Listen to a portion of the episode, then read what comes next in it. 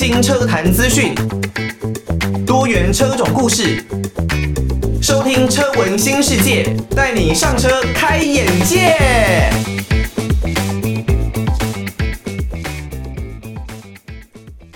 欢迎大家收听车闻新世界，带你上车开眼界。我是主持人艾格。车闻新世界呢，是一档哦以交通工具为主的一个 podcast 的节目。那我们的节目呢，目前也已经来到第三十四集了。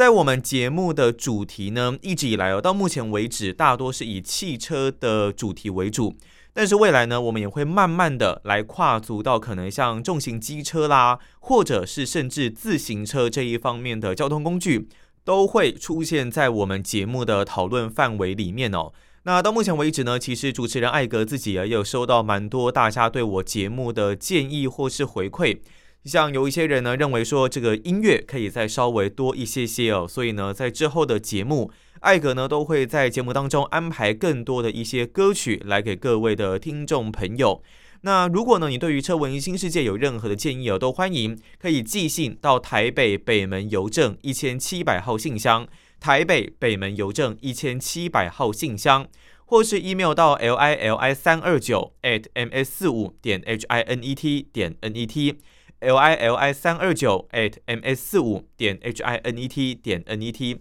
就可以呢，把大家的建议哦都回馈给艾格知道。那当然，如果呢你在我们的节目当中哦没有听到任何的歌曲，代表的呢可能是你是用各大的 podcast 平台来收听节目的。当然，因为版权的问题啦，所以我们呢没有办法把歌曲给放到 podcast 的平台上面。但是呢，podcast 的好处就是你可以做重播的一个动作。你可以呢挑你喜欢的主题的节目来做回放。那你如果有一些地方没有听清楚的，都可以呢再回去听一遍哦。而且呢，像是 Apple Podcast，它其实有留言的功能，你可以透过五星留言的方式，把大家的建议哦都回馈给车文新世界。那如果是 Spotify 的话呢，也可以做 Rating 评分的功能，让大家呢希望都可以多多的帮我们来一个满分的评价。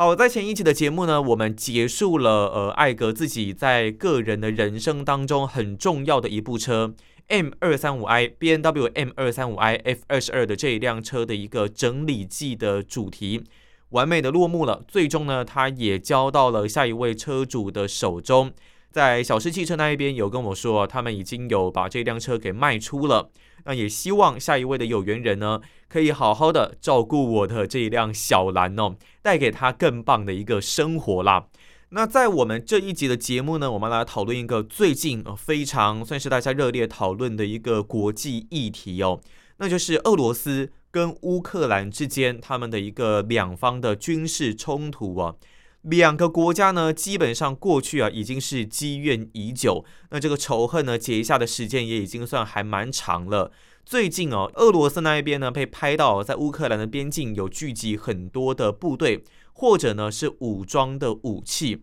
那也就让各界臆测啦，两方呢有没有可能爆发更大规模的一个军事冲突哦？那在录音的这一天呢，最近的一个讯息都指出啊，在俄罗斯这一边是有可能会发动攻击的。那包括了像是芬兰那边的元首，那么跟俄罗斯这边的普丁呢算是好朋友。在聊天的过程当中哦，在芬兰这一边也认为战争可能是无可避免了。那如果发生了战争，对整个汽车产业会发生什么问题呢？为什么俄罗斯跟乌克兰之间，他们一直以来会有这一些的冲突？那俄罗斯、乌克兰，他们有没有哪一些诶可以让大家算是还蛮值得注意的汽车品牌呢？在我们这一期的节目呢，会跟大家讨论这一个主题哦。先不要走开，我们听一首歌来休息一下，待会儿就马上开始我们的主题哦。听到的呢是来自于贺敬轩的《走心》哦。现在呢，乌克兰跟俄罗斯的人民呢，或许对于彼此之间呢，都是呈现走心的一个状态啦。那基本上呢，乌克兰跟俄罗斯哦这两个国家原本哦它都是隶属于前苏联的。那乌克兰呢是在一九九一年的时候来脱离苏联独立哦，刚好呢就是艾格自己出生的那一年哦。在历史还有能源的各种方面呢，乌克兰虽然独立了，但是它跟俄罗斯之间呢还是有很多的紧密的一些连接。而对于俄罗斯来说呢，乌克兰其实具有相当重要的一个地缘政治，还有黑海出海口的地位。俄罗斯一直想要拉拢乌克兰哦，来加入自己的一个关税联盟。哦，说到这一边呢，可能很多人会认为，哎，这样的局面怎么有点像台湾跟中国大陆之间的关系呢？那对于这样子的一些消息哦，其实台湾的总统蔡英文小姐也有说，她说呢，基本上。两个呃，应该说俄罗斯跟乌克兰，还有中国大陆跟台湾，在整个过去的历史背景还是有一些不同的，以及现在两造所面临的问题呢，跟俄罗斯还有乌克兰也是不太一样的，所以他认为不能混为一谈哦。那当然，蔡英文总统也相当关心俄罗斯跟乌克兰之间的状况，有任何的需要，在台湾这一边呢，也是会尽量的来提供协助。好，那俄罗斯呢，一直想要拉拢乌克兰这一边嘛，但是呢，在二零一三年底的时候，大概是九年前，那个时候呢，乌克兰要跟欧盟来签署指标性的政治跟自由贸易的协议，让他们呢跟俄罗斯之间的关系啊是越来越紧张。在那个时候呢，其实乌克兰境内啊也是有很多亲俄派的人士，也就是呢亲近比较偏爱俄罗斯这一边的高官哦。那那个时候呢，他们的总统乌克兰的总统啊，亚努科维奇，据传呢，就是在莫斯科当局的一个压力之下哦，因为呢他是亲俄派的一个人士嘛，终止了跟欧盟原本要签订自由贸易协议的这一个协商哦。那一个时候哦，乌克兰的人民呢是相当的气愤啊，认为呢政府怎么可以受到俄罗斯的影响而临时变卦。所以呢，在首都基辅哦，就集结了上万名的乌克兰人在这个地方来抗议哦。那这一次事件结束之后，其实大概只隔三个三四个月左右的时间吧。到二零一四年三月份的时候，那个时候呢，在乌克兰的南边呢，有一座这个克里米亚半岛。那当然，它是属于乌克兰的一个领土哦。但是在二零一四年三月份的时候呢，这个俄罗斯哦，打着保护克里米亚利益以及说俄文居民的名号，派兵来进入这个克里米亚半岛。那个时候有所谓的一个小绿人部队啦，后来就证实呢，这些人全部都是俄罗斯的士兵。原本哦，国际上是承认克里米亚是隶属于乌克兰的领土，但是呢，在小绿人部队进驻的几天内。俄罗斯啊，就完成了并吞克里米亚。那个时候呢，克里米亚自治共和国发起了公投，决定要脱乌入俄，也就是呢脱离乌克兰了，要进入俄罗斯的一个管辖范围。但是呢，当然是遭到了乌克兰当局的一个谴责哦，而且被全世界多数的国家都认为这是一个非法的入侵行动。那在这一次的事件之后，我其实在乌克兰境内。也是有一些地方都开始好像受到了一些动摇，例如呢，乌克兰东部的内茨克州，还有东南部的卢甘斯克州，他们呢都开始有一点开始要宣布啊，要脱离乌克兰来进行独立，因而呢引发长达好几个月的战火，是最后啊在法国跟德国的一个仲裁之下，乌克兰跟俄国呢才在二零一五年在白俄罗斯的首都啊明斯克签署了停火协议。但这个协议呢，是很多次都是遭到破坏的，所以啊，两国一直以来的冲突哦，就可以理解了。他们过去就已经陆陆续续有过这一些的状况。那以目前的一个状况来说呢，基本上，呃，因为在去年底的时候有被拍到了一张卫星的照片，是俄罗斯这一边呢聚集了蛮多的兵力在乌克兰的边界。那基本上呢，这个区域啊，有出现了很多俄罗斯的自走炮啦、装甲车啦、战车等一些武器的装备哦。俄罗斯这边的说法是呢，他们只是例行的在冬季南部哦进行常规的一个军演，那聚集了大约有一万人左右的一个人数啊，他们并没有要出兵乌克兰的一个意图。那虽然呢，在过去的五年的一个状态里面呢，乌克兰跟俄罗斯。多多少少还是会有一些的小驳火啦，或是狙击等事件的发生啊。但是到目前为止，确实都还没有进一步酿成更大的一个冲突。所以呢，在最近这一次的事件当中，可以发现两边的升温是非常快速的，也让国际间产生了更多的担忧。哦，我相信应该没有人会希望看到战争的发生啦。但是乌克兰呢，跟俄罗斯一直以来其实陆陆续续都有过蛮大的冲突。在这一次呢，我们录音的现在，当然整个战事是还没有爆发的，我们也不希望真的让战争爆发。那但是未来很多事情，其实我们是很难去完全的预料到的。那如果真的发生这个俄罗斯跟乌克兰之间的战争的话，对于整个世界局势会有什么样的一个影响哦？我们如果就整个民生面来说的话呢，自然哦，在这一个很多的能源部分，可能价格都是会产生波动的。因为例如我们知道，俄罗斯呢，它拥有世界上最大储量的矿产，还有能源的资源，它是世界上哦最大的石油还有天然气的一个输出国。所以我们可以想象，如果真的战事爆发了，那他们没有办法。再继续去做这一方面的开采，或者是出口受到了更多的限制，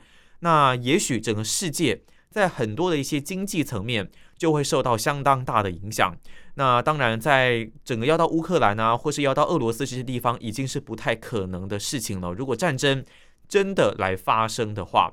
好，那。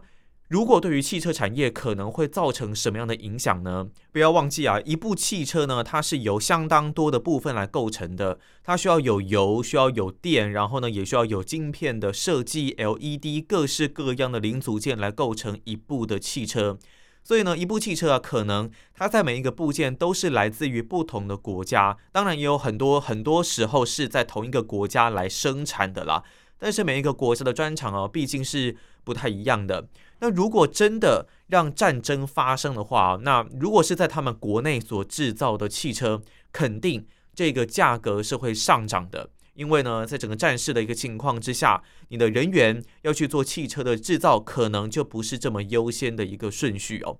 不过，如果真的说到战争的话，我们很不希望看到战争。但是，战争可能会促进什么事情呢？其实，如果真的发生战事的话，那有可能。会让一个国家受到相当强烈的刺激，逼得他们必须要去设计更先进的，例如像是武器装备，或者是推进整个工业的发展。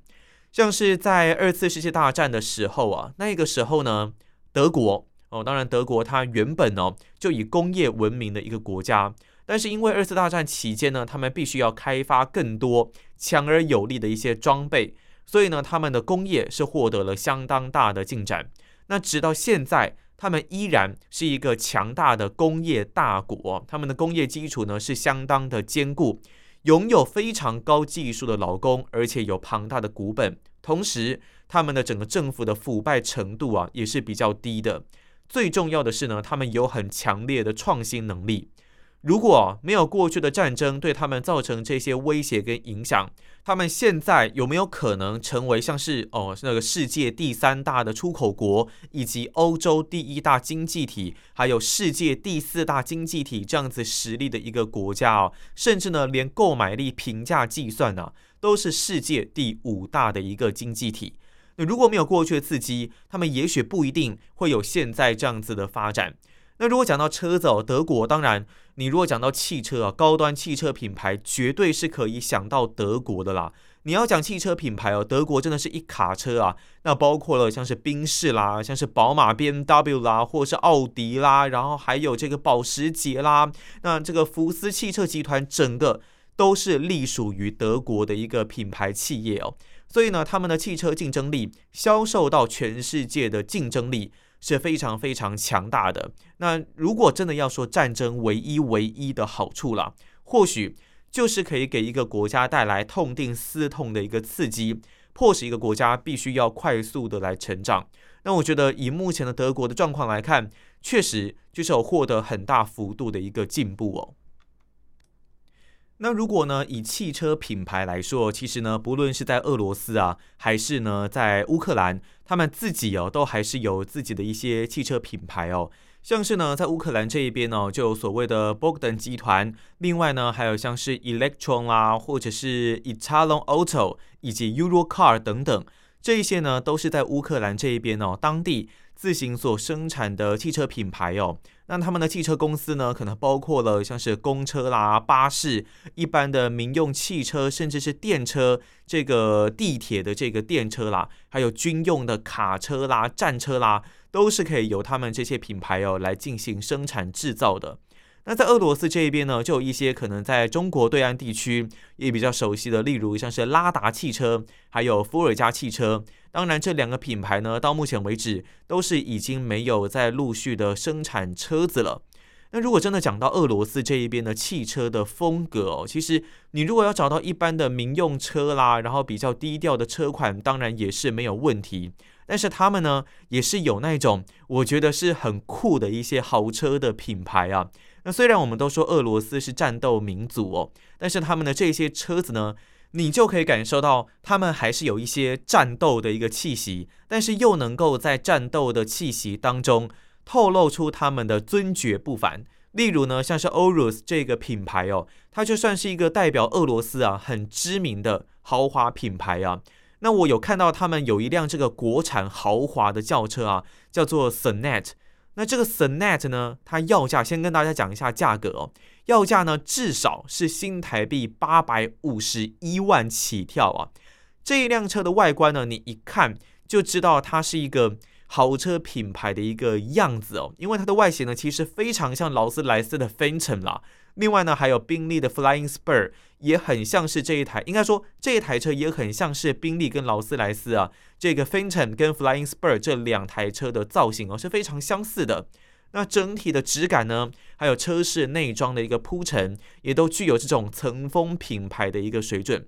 所以呢，从这辆车上，还有过去在俄罗斯的 Orus 这个品牌呢，又推出一些很知名的豪华修旅，就可以发现他们的造车工艺也是具有相当的水准哦。哦，你所想到的豪车等级的这一些车子的配件，都可以在这一些车子上面见到。例如呢，基本的 LED 头灯啦，然后还有。不该有镀铬的地方，也几乎都给你用镀铬的材质。那甚至呢，例如像是四驱的恒温空调、电动的遮阳帘、影音系统等等，绒毛的脚踏垫啦、核桃木的饰板啦，这一些豪华的配件，在 Urus 的车上都是可以见到的哦。那另外呢，在动力方面，其实也是不遑多让了。我们一样以这一辆的 Sonet 来作为例子哦。它动力方面呢，是一具啊四点四升 V 八的双涡轮引擎，动力呢是五百九十八匹马力啊，跟八十九点七公斤米的扭力，而且呢，它还有六十三匹马力的电动马达来进行配置。那变速箱呢是九速的自排变速箱，还有四轮驱动的一个表现。所以虽然这一辆豪车哦，因为用料啊真材实料啊，所以重量已经是超过三吨了，这么重的一个庞然大物哦。竟然可以用四点九秒就完成零到一百公里的加速，而且呢，电子极速啊也是有两百五十公里的表现。所以呢，其实也有人说哦，俄罗斯呢，它不是啊没有在全世界流行他们的车子哦，在欧洲地区你是可以看到很多俄罗斯的车子的哦，哦，不是他们不要，只是他们想不想要的问题而已啊。最后，最后呢，我们还是再次的重申了，绝对不希望。看到乌克兰跟俄罗斯之间发生战争哦，因为战争呢真的是会牺牲掉太多太多的东西了，基本呢就是人命一定是好几条哦，那可能也会害得很多人家破人亡，甚至呢在整个社会的产业、世界的经济面都会受到一场战争的冲击，所以呢还是诚心的祈祷，希望战争呢是不要来爆发的。如果真的发生战争，还是希望哦越多人平安是越好的一件事情哦。好，这期节目呢，艾格算是有点挑战自己啦，讲了一些呃，跟过去可能我在整个汽车产业比较少接触到的一些资讯哦。那其实呢，也做了一些的功课。当然了，很多资料我我也知道都是在网络上面，基本上各量的各方的搜集来得到的。所以呢，如果有任何的错误，也都欢迎啊，听众朋友可以来帮我来进行指正，让我可以有更多学习的机会。你可以呢把大家建议回馈到台北北门邮政一千七百号信箱，或是呢寄 email 到 l i l i 三二九 at m s 四五点 h i n e t 点 n e t。那如果呢你是透过 podcast 来收听节目的听众朋友，也可以到 Apple Podcast，也可以有五星留言的功能哦。好，那在下一集的节目开始呢，因为在前面的一个系列是我的前一部车 M 二三五 I 的整理剂，那最终呢，它是成功的卖出了。下一期节目开始呢，我们会开始来聊哦，我当初在购买我现在的这一辆 Toyota 的 4Runner TRD Pro 的过程大概是什么？那我大概有帮他做了哪一些的改装？基本的啦，目前的改装都还算是基本的。未来可能会拓展到其他的一些部件，然后呢，我会再继续的跟大家来进行分享。所以呢，下一期节目开始会是一系列的丰田超霸 Toyota 4Runner 它的一个改装购买的一个记录历程哦，大家千万不要错过。好，那以上呢就是我们这一集的节目内容，我们就下一期节目再见。我是艾格，拜拜。